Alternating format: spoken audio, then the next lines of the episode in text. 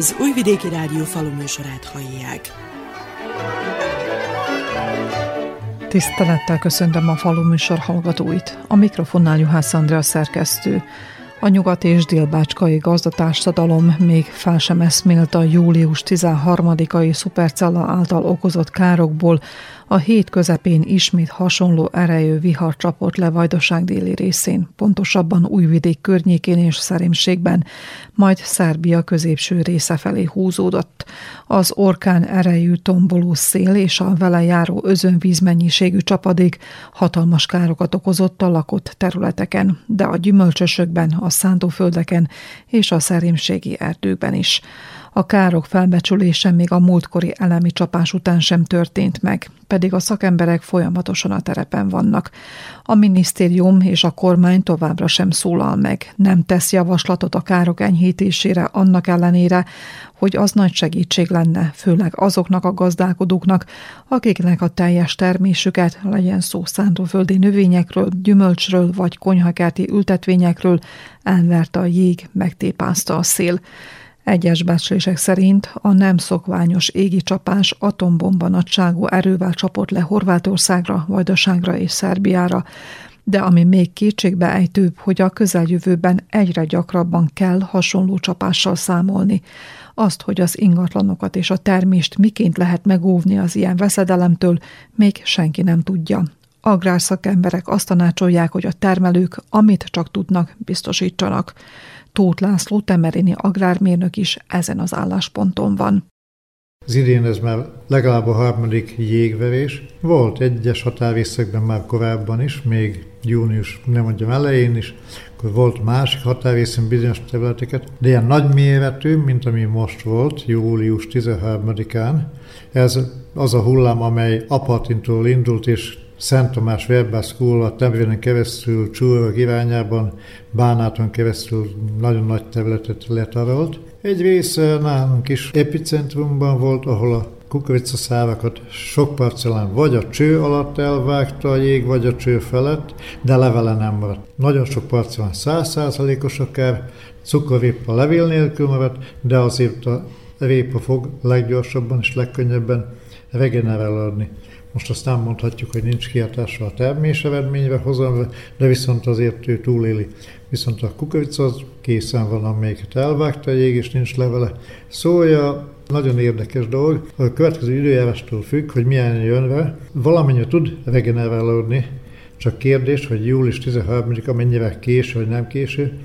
Nekem tapasztalatom van a július 23-ai jégveréssel, 100%-os kárnál, a szójából nem lett 80-120 kg hektáronként. Viszont van olyan eset, június 23-án 100%-os jégverés kár mellett a szóját meghagytuk, kultivátoroztuk és nyár kellő, jó volt, jó volt az ősz, és november közepén le tudtunk még csépelni hektáronként 1900 kg szója termés, az már, hogy a biztosító elismerte a százszázalékos kárt, ugye.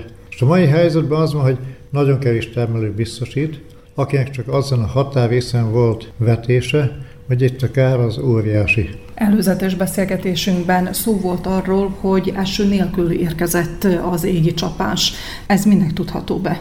Az a legveszélyesebb és legnagyobb kárt okozó jégcsapás, ha szárazon esik a jég, víz nélkül, nincs, ami kicsikét csökkentse talán az ütések erejét. 10 percig csapadék nélkül esett, meg utána is nagyon kevés csapadék volt a jéggel együtt. Azon az éjjelen volt nekünk 14 liter csapadékunk, de az már jég nélkül ment. Tekintettel arra, hogy a meteorológusok, illetve a szakemberek is figyelmeztetnek arra, hogy az elkövetkező időszakban egyre több szélsőséges időjárás időjárási jelenségre kell számítani.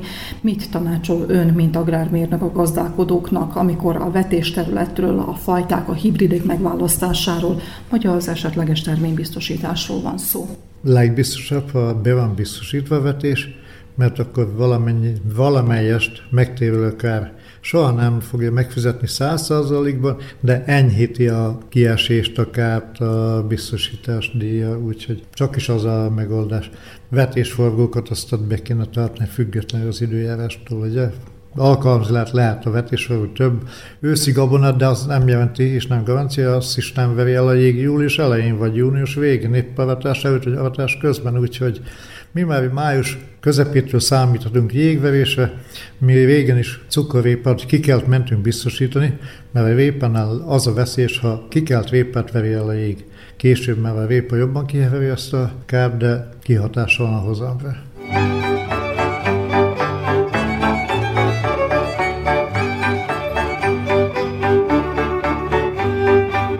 A tornyosi határt mindkét alkalommal elkerülte az ítéletidő, ám ott a szárosság veszi le a vámot a kukoricáról, a szójáról és a napraforgóról, mondta Tótervin gazdálkodó. A tornyosi határt az főként biztosan nagyon megviseli, mert a környékünkön, ha van egy pár milli eső, akkor a tornyosi határba esetleg egy-kettő, tehát itt a csapadék mennyisége már rég-rég óta nagyon kevés, vízhiány és a borzasztó hőség miatt katasztrofális a helyzet, talán az utolsó pillanatban az őszi gabonákat mind be lehetett takarítani, és itt még talán elértünk valamilyen hozamot, de viszont tavasszal elvetett növényeink azok kudarcot vallanak a hozam szempontjából, és ez már égi katasztrófához vezet, mert ez annyira rossz, hogy a földműves társak nem tudom, hogy tudják ezt áthidalni.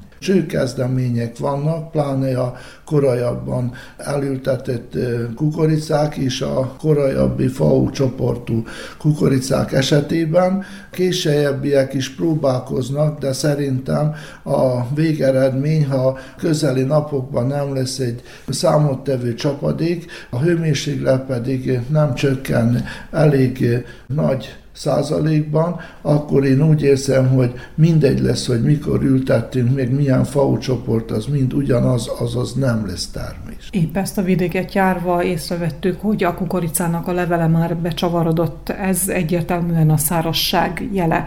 Egy ilyen csapadékos tavasz után már lehet szárasságról beszélni? Az igaz, hogy az adott pillanatokban az ősztől kezdve egész tavaszig, azaz majdnem az aratás kezdetéig, addig volt csapadék elosztás, csak nem nagy mennyiségben. És ez a mennyiség, ez csak pillanat órájáig volt elegendő, de nem az, hogy tárolódott a talajba, és most már, amikor teljes hiányt szenvedünk a, a csapadék miatt, és nincsen a talajban sem rezerva, így akkor nagyon drasztikusan kimutassa magát az esőhiány, vagyis a vízhiány. A kukoricánál és napraforgónál is, hát van olyan napraforgó, ami már majdnem úgymond a fejig föl van száradva, tehát ott már jöhet a Duna vize is, akkor sem lesz jó hoza.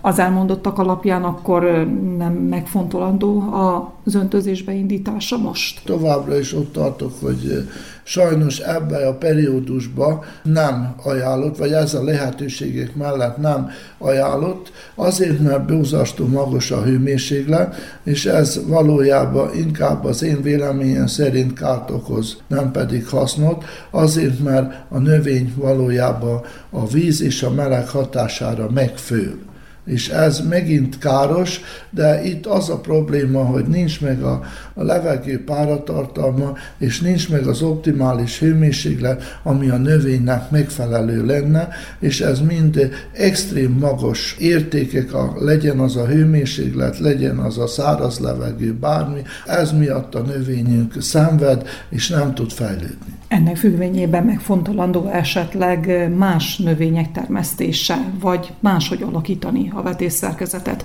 A kukorica napraforgó szója esetleg háttérbe szorulhat ezen a vidéken, hogyha folytatódni fognak a hasonló jellegű időjárási viszonyok az elkövetkező években? Tavaly évhöz viszonyítva az idén már sokkal több kalászos növényt és ősszel elvetett kultúrát termesztenek a gazdák. Az idei év tapasztalatai alapján én úgy gondolom, hogy még több lesz az ősszel elvetett gabona, mint a tavaszi, azért, mert az idén is jobban járt az, aki ősszel valami kultúrát próbált elvetni, azaz termelni, mint aki tavaszi kultúrát ültetett, és én gondolom, hogy a lehetőségek miatt még fogják növelni az ősszel elvetett növényeknek a területét. Pedig a gazdatársadalom arra panaszkodik, hogy pont az idei kalászos gabonatermesztés semmilyen jövedelmet, sőt veszteséget hozott a gazdaságoknak, hiszen minden idők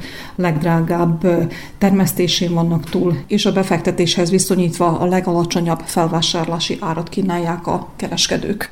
Ez teljesen igaz.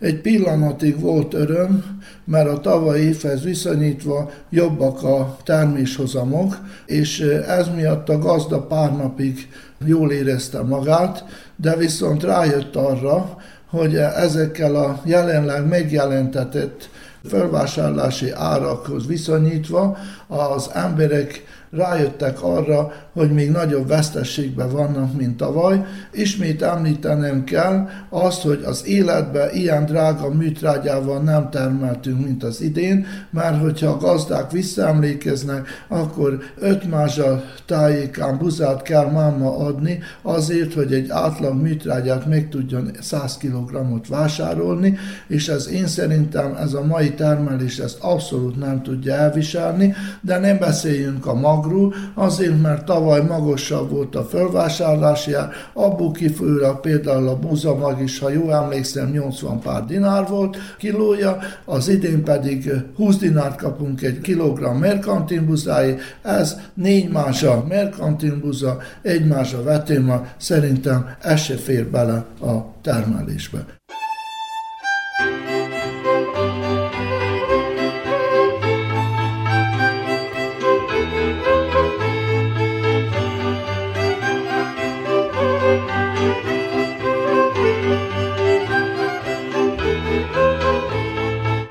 Az éghajlatváltozás miatt egyre összetettebb a növénytermesztés, nem csak az égi csapások, hanem a nagymértékben megjelenő gombás fertőzések és kártevők miatt is. A kalászosok betakarítását követően első összegzését végzi a gazdatársadalom, és sajnálatos módon azt nyugtázza, hogy minden idők legdrágább termesztésén és legalacsonyabb áron való eladásán van túl. Felvetődik a kérdés, érdemes-e saját tárlóval rendelkezni, hogy elkerülhető legyen a kiszolgáltatottság. Tóth Ákos Bács-Feketehegyi gazdát hallják, akinek a családi gazdaságon sikerült silókat építenie. Még mindig kérdés, ugye, hogy jó, hogy itt van, vagy nincs itt. Most per pillanat mi beraktuk az árut, de sokáig nem bírunk vele várni, mert ez az első pénz, ebből az embernek valamerre mozdulni kell. Vannak a, az idei befektetés, amit tavaly kihoztunk, ez az 1000 eurós műtrágyát, ki kellene fizetni, na de hát ilyen 18-20 dináros buzár mellett, amit beszélgetnek, akkor úgy döntöttünk, hogy próbáljuk ameddig húzni. Na most itt is van egy határ, ameddig elbírunk menni, utána lépni kell valamilyen szinten. A buzát keresik, per pillanat a 13-14 fehérje tartalmú buza lenne a kereset, amit, amit egy picit többért is lehetne értékesíteni, most ez az idei év, ez tudjuk, hogy 11 és fél, 12, akinek már 12 és fél százalékos fehérre tartalmú buzája van, az már azt tudja mondani, hogy jó minőségű buzája van. Na most azért húztak ők itt egy határt, hogy 13-astól keresik, mert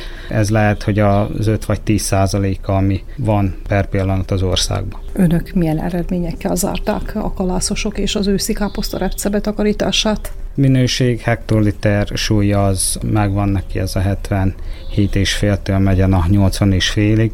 Nálunk is a fehérje tartalommal van probléma, mert az megyen ilyen 10 és féltől 11 és fél. Egy fajtánknál van, amit elértük a 12 és felett. Mivel elég, elég nagy mértékben voltak rákcsálókárok, hordankénti viszonylatban ilyen 2500-tól megyen a 3800 kilóig közrejátszott ugye a betegség is elég jó, úgyhogy mi a, az árpát azt négyszer kellett lekezelnünk, a buzát azt sikerült három pelmetezésre megoldanunk, de így is azért, azért lássuk, hogy egyes fajták nagyon érzékenyek, amit ne, amire nem sikerült kivédenünk százszázalékosan a betegséget.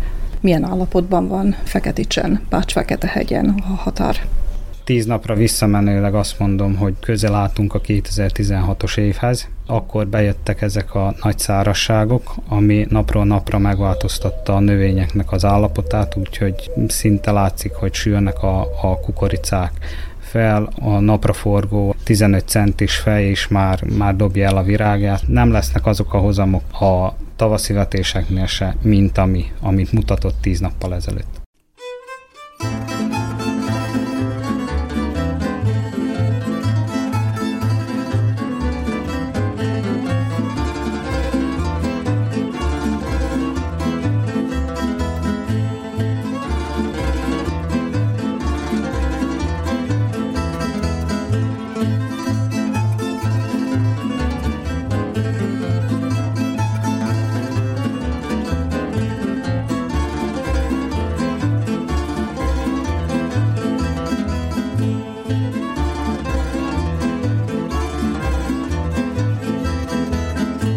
Nyár közepén a viharkárok mellett is szükséges az első zárszámadás. Az időjárási viszonyok minden tekintetben levették a vámot az idei hozamról, de az alacsony felvásárlási árak még jobban nehezítik a termelők helyzetét. Eddig szinte csak az őszi káposzta repce hozott némi nyerességet a konyhára, mondta Angyal János, az Óbecsei Agropromet cég növénytermesztési ágazat vezetője. Káposzta repcénél mondhatom, hogy az eredmények szolidak, mivel a hozamok 2 tonna holdanként, vagy 3,5 hektárja, de ettől voltak 20-25 százalékkal is nagyobb hozamok, amit mondhatok, hogy olyan 25-6-7 mázsák is voltak holdanként, még az elsők, a hibridok, vagy valami korábbi fajtáknál a hozamok azok, azok a 1800 kg körül mozogtak holdanként az olajrepcének eh, a java részét értékesítettük, eh, felvásároltuk a termelőktől, megy a kifizetés, még kisebb százalékát a termelők lágeron hatták. Ez megszokott a tavalyi évhez képest, ezt jövő áprilisig tudják lágeron hadni, és amikor megfelel a zár, akkor fogják értékesíteni. Van érdeklődés a hazai őszi káposzta termény iránt? Hiszen másfél-két hónappal ezelőtt még arról beszéltek a kereskedők és a felvásárlók is, hogy nincs piaca, nincs kereskedés, nincs érdeklődés. Mint külföldre került, vagy a német, vagy a magyar piacra. A belső gyáraknak mondhatom, hogy nagyon kis mennyiség ment el, Egyedül, amit hagyunk lágeron, de az a káposzta repce is ugyanúgy Ausztriába fog kerülni. Viszont amikor a termény minőségéről van szó, mit vesz figyelembe a felvásárló, a kereskedő? Mindenkinek, ami most már ajánlott rovarírtő szerekkel muszáj ősszel a káposzta repcét úgy a fénybogáról máshol lepermetezni, ajánlatos gombelő szerekkel való permetezés is ősszel, míg tavasszal ugyanúgy megy a rovarírtószer, és legalább még kétszer valami gombelőszerrel lepermetezni, hogy ne legyen tőrothadás vagy valami, mert ha ezt nem csináljuk, akkor az rögtön termés kieséshez vezet káposzta repcénél a minőség megfelelt, mivel szárazságok is voltak, most a szezonban elején volt egy kis eső, de sajnos most az utolsó napokban nincsen.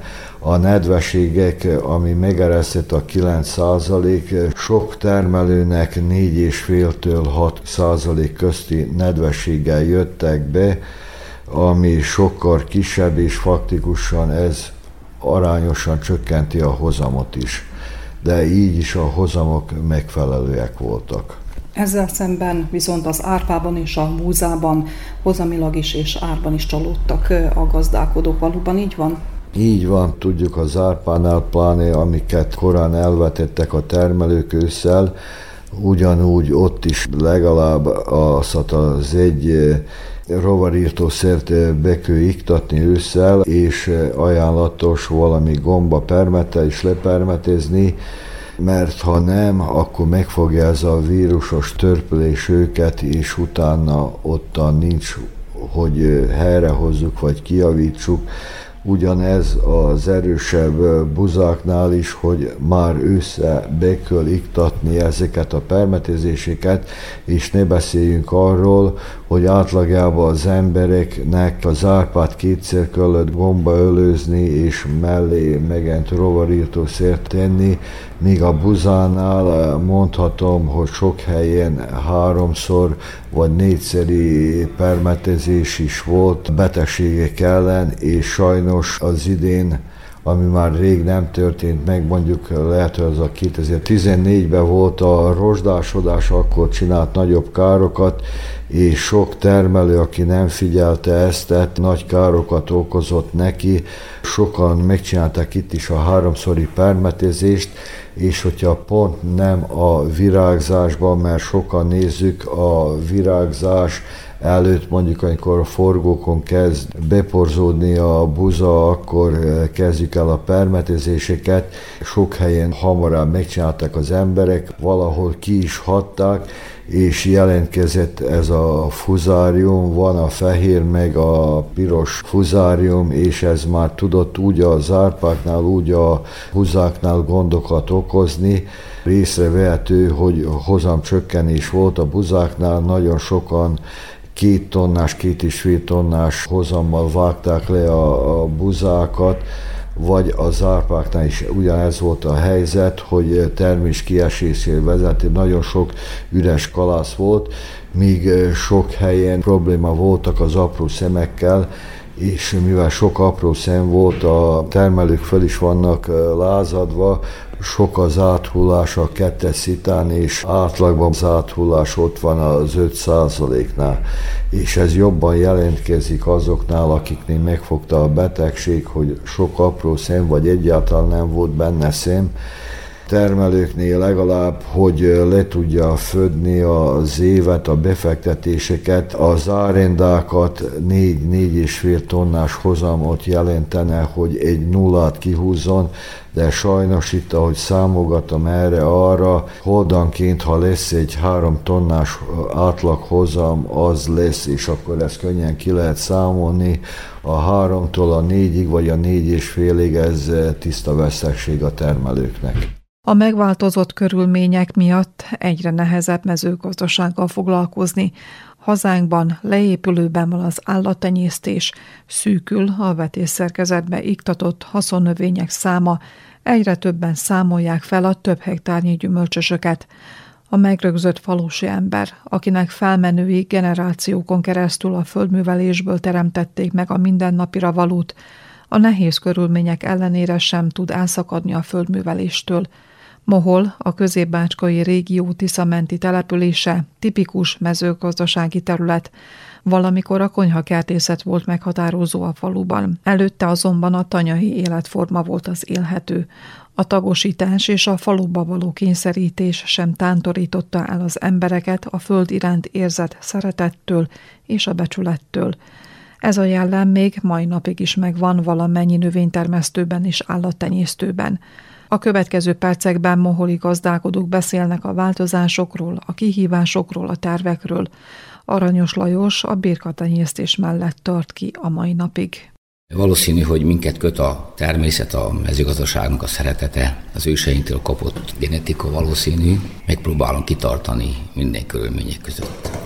Tehát beleszületett a mezőgazdaságba, és ezt nem is hagyta veszni. Igen, igen, és próbáljuk továbbadni is. Mindenféleképpen mindig a növénytermesztés és az állattenyésztés volt a meghatározó az önök gazdaságán? Igen, én a, a szüleimtől, édesapámtól azt tanultam, hogy a mezőgazdasági akkor tud prosperálni hosszú távon, hogyha állattenyésztéssel párosul, mert az intenzív mezőgazdasági termelés az kiírja a földnek a minőségét, és előbb-utóbb aztán utána bizonyos értelemben terméketlenné válik.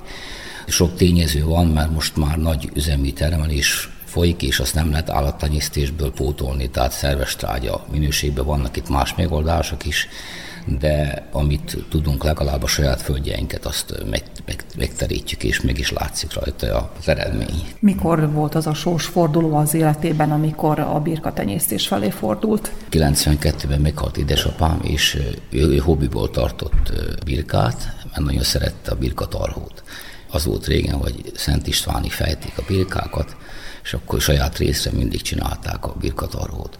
Öt vagy hat birka maradt ránk, és akkor én azt eldöntöttem, hogy át, átveszem. Közben megszűnt az itteni munkahely, még maradt ez egy mezőgazdasági profil kizárólag fő foglalkozásként, és akkor aztán elkezdődött a birka tenyésztésnek a kifejlesztése, és akkor most eljutottunk odáig, hogy egy ilyen kisebb farm létezik, külteljes, még belterjes, ilyen vegyes tartással vagyunk, fél évet vagyunk bent, meg fél évet kint legelő. Így még aztán még plusz még feljük a birkákat is egy időszakba, tarhúzást csináljuk még. Itt a faluban milyen feltételek adottak annak érdekében, hogy birkaneveléssel foglalkozzon? Falu ezt nem lehetne annyira jellemezni. Annyi segítség van nekünk, hogy a híd, ahogy megépült, akkor lehetőségünk van könnyebben átjuttatni őket a legelőre, ami ugye a Bánát részen van, meg hát itthon ki kellett alakítani a helyet számukra. Nem mellékes, hogy kell segítség is hozzá, mert amikor a kinti munkálatok vannak, akkor ugyanúgy a intenzíven ugye itthon is kell helytállni, és akkor azt már nem lehet győzni mind a kettőt. És akkor ezt sikerült megoldani, tehát helyet, épületet, meg ugye, hogy juhászt vagy csapatot találni, aki kint is helytáll, és akkor ezt így az összeállt, most valamennyire működik. Most vannak más gátló tényezők. Mit tapasztal a faluban apáról fiúra átszáll-e a gazdálkodás szeretete, művészete, hogy így fogalmazzak? Én mondhatom, hogy szerencsés helyzetben vagyok, mert vannak olyan generációk, ahol, hogyha van fiúgyermek, mondjuk rá főleg ők a, az átörökíti a, a, ezeknek a tevékenységeknek, akkor ott sem mindenki szereti az állattenyésztést, hanem csak az egyiket vagy a másikat Nálunk hál' Istennek megvan mind a két részről a fogékonyság, és akkor egyelőre van, aki tovább viszi. Szakmai segítséget kapnak-e valakitől?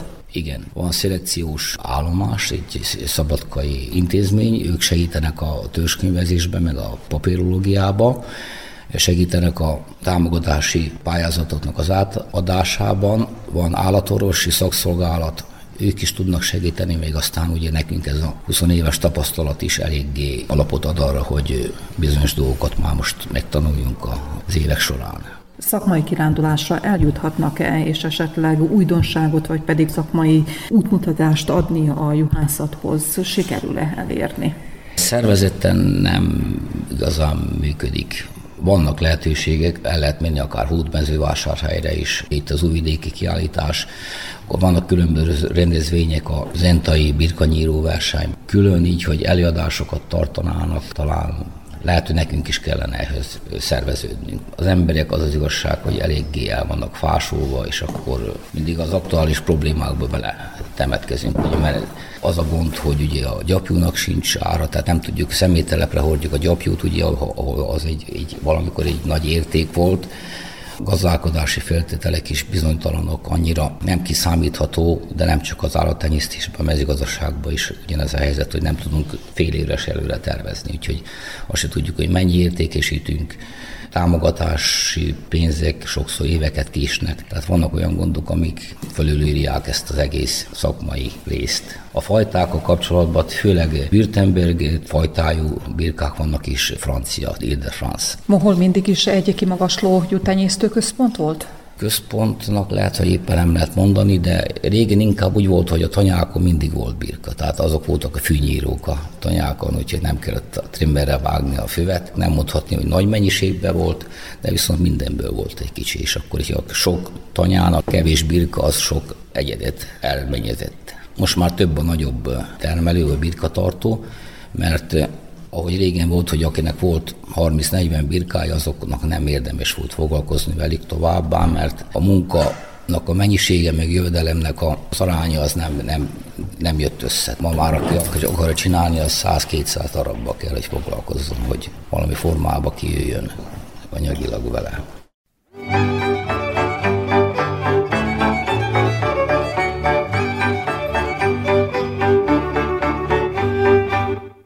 Kocsis Sándor tanyán nevelkedett, de a faluba költözve a szántóföldi növénytermesztés mellett tette le a voksát.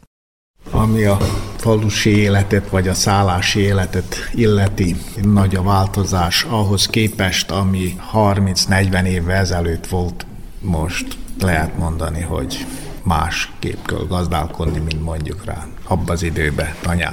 Kevesebb területtel foglalkoztunk, kevesebb területet műveltünk, de egyszerűbb volt akkor az élet, mint most. Most többet dolgozunk, több területtel foglalkozunk, több munkánk van, de lehet mondani, hogy pénzünk meg kevesebb, vagy ugyanannyi. Valamikor az állattenyésztés is meghatározó volt az öngazdaságán.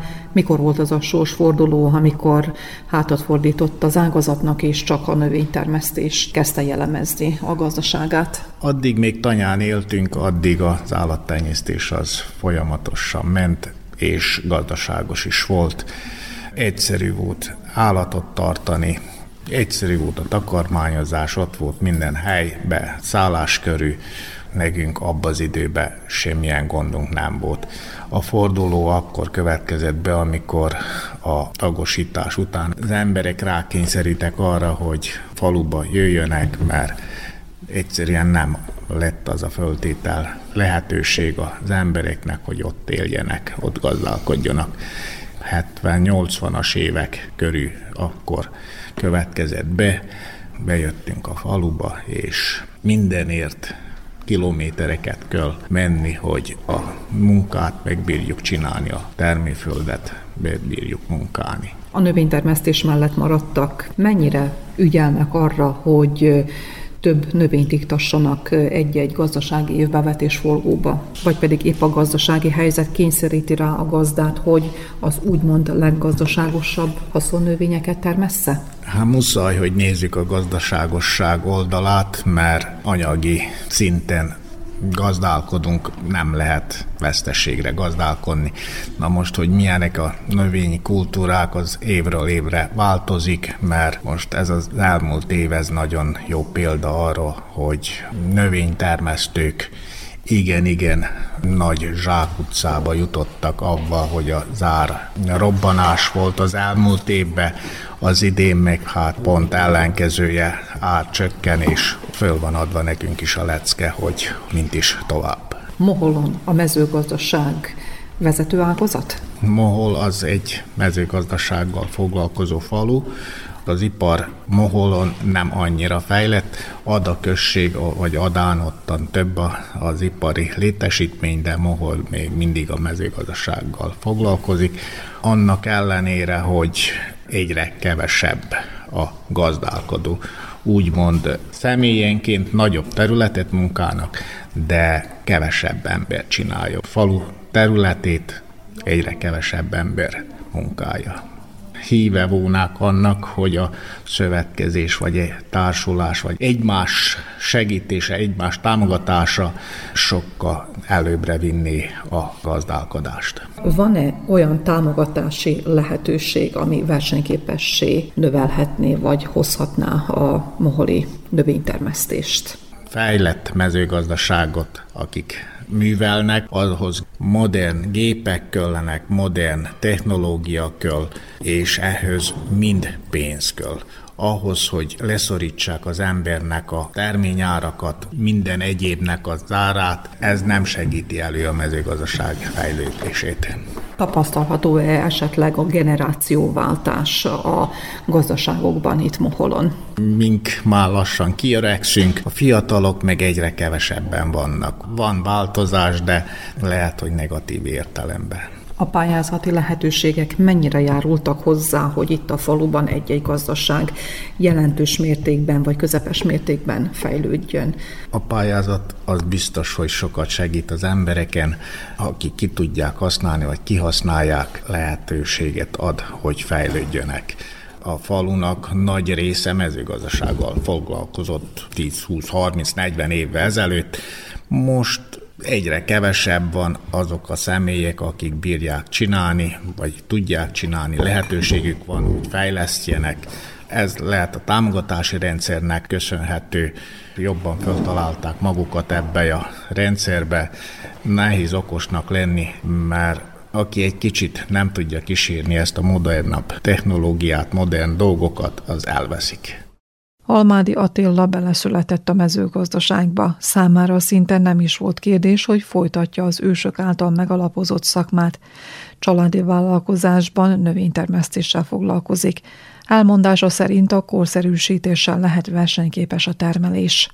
Én már gyerekkoromban szerettem a mezőgazdaságot, ennek éltem, gépeknek, mindennek volt kedvem hajtani, dolgozni, ebben maradtam.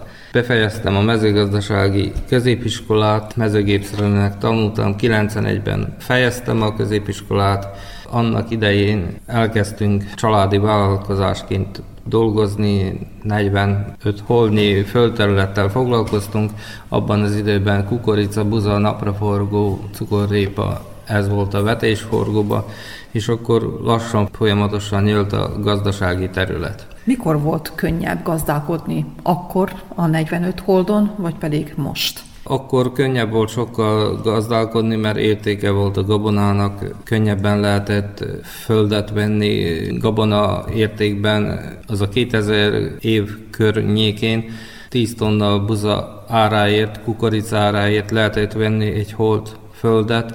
Ma az az egy holt föld ára az a 10-től 12 ezer euró. És akkor sokkal jobb volt, mert kevesebbet kellett dolgozni.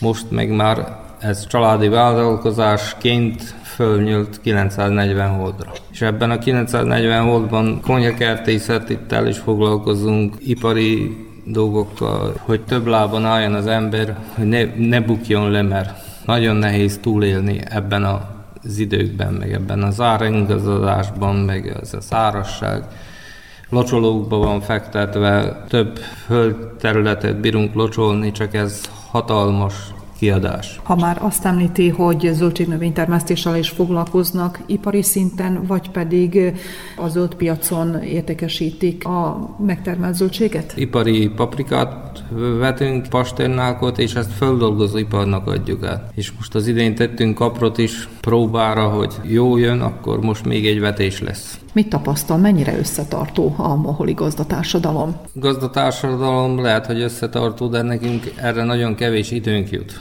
egész nap dolgozunk. Meg szoktak szervezni előadásokat a magokról, a vegyszerekről, akkor szoktunk egy kicsit találkozni. Szükségesnek tartja a szakmai útmutatást, a szakmai segítséget? Sokat ér, mert most is az, az idén olyan probléma volt a buzába, hogyha aki nem komoly vegyszerekkel, drága vegyszerekkel fújta, az megsínylette a termést. És hát a gazda előadásokon ottan mindent az ember hall, és akkor úgy folyamodik. 30-40 évvel ezelőtt könnyebb volt a gazdálkodás, mint manapság, mégis voltak olyan lehetőségek, amelyekkel fejleszthették a gazdaságot, amelyekkel sikerült újítani a gépparkot. Attiláé kihasználták -e ezeket a lehetőségeket? Mi kihasználtuk, gépeket vettünk, kapcsolható szerszámokat, volt állami segítség is, hogy visszatérítés, akkor volt a Prosperity alapítvány segítsége, az egy nagy segítség volt, csak kellett ide tőke is, banksegítség is, meg ezt ki kellett finanszírozni. Új korszakát éljük a mezőgazdaságnak. Itt van a digitalizáció, itt vannak a különböző innovációk. Beiktatható-e esetleg ez, mint a moholi gazda, gazdaságába? Beiktatható, csak ehhez érteni kell ez. Az idén vásároltunk egy navigációt, ilyen olcsó változatot, csak a vetésre használjuk, műtrajszórásokra, ilyesmikre használjuk. A digitalizáció és az új rendeletek megkövetelik a termelőktől a különböző elektronikai rendszerbe való bekapcsolódást, a pályázatok kísérését. Ezt a szerepkört Világos Valéria, a Vajdasági Agrár Egyesületek Szövetségének Adai Moholi falu gazdásza tölti be. Főleg az idősebbek számára jelent nagy segítséget a munkája. Ez a szerep, ez egy hivatás az én életemben, mert hogy nem csak a mezőgazdasággal foglalkozik egy falugazdász, sok idős termelő van, akik egyedül maradtak a faluba, a gyermekek elköltöztek, és bármiféle problémával megkeresnek, még olyannal is, hogyha a bankkártya nem működik, hogy mi a teendő, miért nem kapta még a támogatást, közben nem is azt a bankkártyát adta oda a bankba, vízlecsapolás, mindenféle ilyen kérdésekkel megkeresnek, amiben tudatlanok. Fiatalabbak is megkeresnek, hát ők általában ugye mezőgazdasági kérdésekkel, most az Elgrárral hát egy mozgalmas fél évet zártunk, mert pihenésen nem igazán volt alkalom. Azt vettem észre, hogy a fiataloknak is újdonság ez az e-agrár, viszont ők könnyen megtanulják, de ha valami nyomtatni kell, vagy valami kérdésük van, akkor fölkeresnek ők is. Télen a különböző előadásokon is szoktak jelen lenni. A vegyszeres flakonokat sikeresen összegyűjtöttük, viszont ott inkább a fiatalok vettek részt, még ők vették jobban a részüket. 40 termelő adta át, ami a tavalyinak a duplája. Voltak olyanok, akik későn is értesültek, és nem tudták leadni a flakonokat, úgyhogy én remélem, hogy jövőre ez a létszám is megduplázódik. Mikor történt az a sorsforduló itt a falugazdász irodában, amikor tényleg bebizonyosodott, hogy szükséges egy ilyen szakember a faluban? Ez folyamatosan történik, mindig vannak új arcok, új emberek, akik fölkeresnek, azelőtt máshogy oldották meg a gazdaságnak az administratív ügyeit, viszont mind többen jönnek a irodába, iskolába mondják is, hogy nagyon sok segítséget kapnak. Kedves hallgatóink, Moholi falu riportunk második része jövő heti falu műsorunkban kerül adásba, amikor a közösségi életet felkaroló Csobolyó Művelődési Egyesület, továbbá az iskola és az óvoda szerepéről beszélünk, de nem marad el a tanyai életformára emlékező gazdák vallomása sem.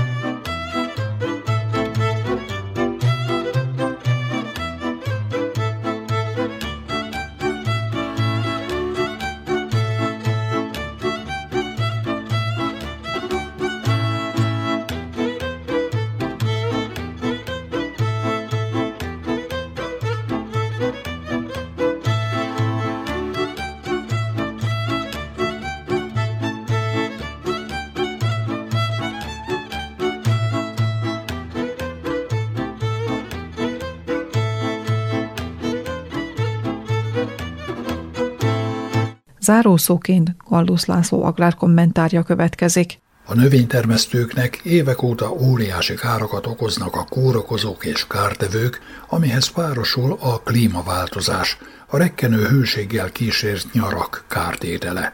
Azonban a jelek szerint egyre inkább számolni kell még egy károsító, az időjáráshoz kapcsolódó tényezővel, a viharok és a jégesők ismétlődésével.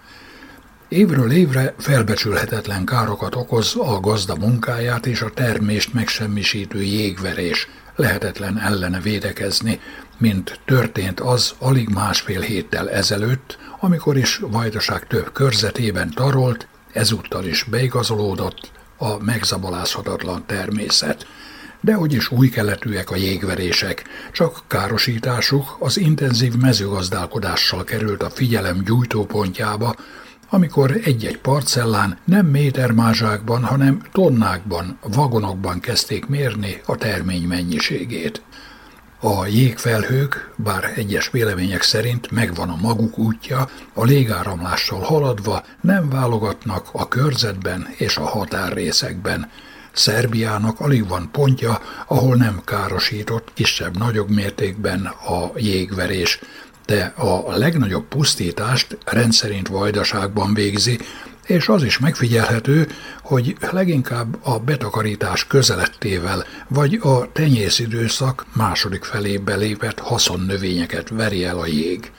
Az ismétlődő mezőgazdasági károkat hivatott elkerülni a vajdasági jégelhárító rendszer kiépítése, ami a Szamosi, a Bajsai és a Fruskagorai radarközpont átadásával 2003-ban kezdett működni, és ezt a célt szolgálja a szerbiai automatizált jégvédelmi rendszer is, de az ismétlődő károk megkérdőjelezik hatékonyságukat. Annak ellenére, hogy Szerbiában évente mintegy 20 ezer jégelhárító rakétát lőnek ki, a kár meghaladja a 40 millió eurót, de nem hivatalos adatok szerint ennek az összegnek többszörösét is. A jégverésnél csak a 2012-ben jegyzett elemi csapás méretű asszály okozott nagyobb kárt. Ez meghaladta a két milliárd dollárt. És ha ehhez hozzászámítjuk az előző évi 500 millió dolláros asszálykár, ez az összeg pontosan akkora, mint amilyen értékben Szerbia mezőgazdasági élelmiszeripari termékeket exportált. Csürhetjük, savarhatjuk a szót, de nem létezik hatékony műszaki megoldás a jégverés okozta károk megelőzésére, legalábbis a szántóföldi haszonnövények esetében nincs. Ellenben mérsékelheti azokat, mint a klasszikusnak számító, a rakétákkal történő védekezés, aminek hatékonyságát 80%-ra becsülik. Magyarországon öt éve működtetik az egész országot behálózó, a legmodernebb technológiára alapozó talajgenerátoros jégkármérséklő rendszert, amelyek ezüst jodidot párologtatnak, és mivel ez az anyag mesterséges jégképzőmag, a felhőkbe érkezve megköti az ott lévő csapadék egy részét, így kisebb és kevesebb jégszemcse hullik a földre, és a kár is kisebb. Az akadékoskodók persze fölvetik a kérdést. Az ezüstjodid, illetve az ezüstjodidot kibocsátó rendszerek károsítják-e a környezetet? Közök van-e az ismétlődő szárassághoz? Bizonyított tény, hogy az ezüstjodid nincs káros hatással a környezetre, hiszen alkalmazzák az ivóvíz tisztításban, vagy az orvosi meg állatorvosi rendelőkben sebkezelésre. Az esőt hozó zivatarfelhők, illetve a jégeső kialakulásához, valamint a szárassághoz nincs köze a talajgenerátoros rendszernek, hiszen nem tudja megakadályozni a zivatarfelhők kialakulását, vagy azok felszaggatását, csak a jégszentség méretét tudja csökkenteni. De a jégverés és jégkárok témájában maradjunk szűkebb pátriánkban. Az igaz, hogy a szántóföldi haszonnövények a tenyészidőszak során védtelenek a jégeső károsításával szemben, ellenben például a korszerű gyümölcsösöket, amelyek területe folyamatosan növekszik, szinte kötelező érvényűen jégvédő hálókkal szerelik fel. Ezt a technológiát, ami biztos védelmet nyújt az elemi csapással szemben, a szaktárca meg a tartományi mezőgazdasági titkárság is támogatja. A jégkárok elkerülésére nincs ugyan műszaki megoldás, de hogy az elemi csapás esetén mégsem érje megsemmisítő kár a termelőt, egyedül a vetések biztosítása jelenti. A szaktárca, igaz, csak 20 hektáros felső határral átvállalja a biztosítási díj 40%-ának költségeit, és vannak községek, amelyek szerény mezőgazdasági költségvetésükből is különítenek el eszközöket erre a célra. Ennek ellenére Szerbia mezőgazdasági földterületének mindössze 12-15 százaléka biztosított. És még egy elgondolkodtató adat, a bejegyzett gazdaságoknak mindössze 5 százaléka köt vetésbiztosítási szerződést. A biztosító intézetek adatai szerint egy-egy elemi csapást követően megnövekszik az érdeklődés a biztosítás iránt, ami néhány békésebb év után hanyatlik. Az igaz, hogy a kár részbeni megtérítésével nem lesz több gabonája, olajos növénye a gazdának, de legalább a befektetés vagy annak egy része megtérül – Iván Risztigy, meteorológus a szupercellás biharok és a jégesők ismétlődésére hívta fel a figyelmet. Így, bár a biztosítási díj terheli a termesztési költségeket, a jövőben a növényvédelem mellé ezt is be kell számítania a gazdának.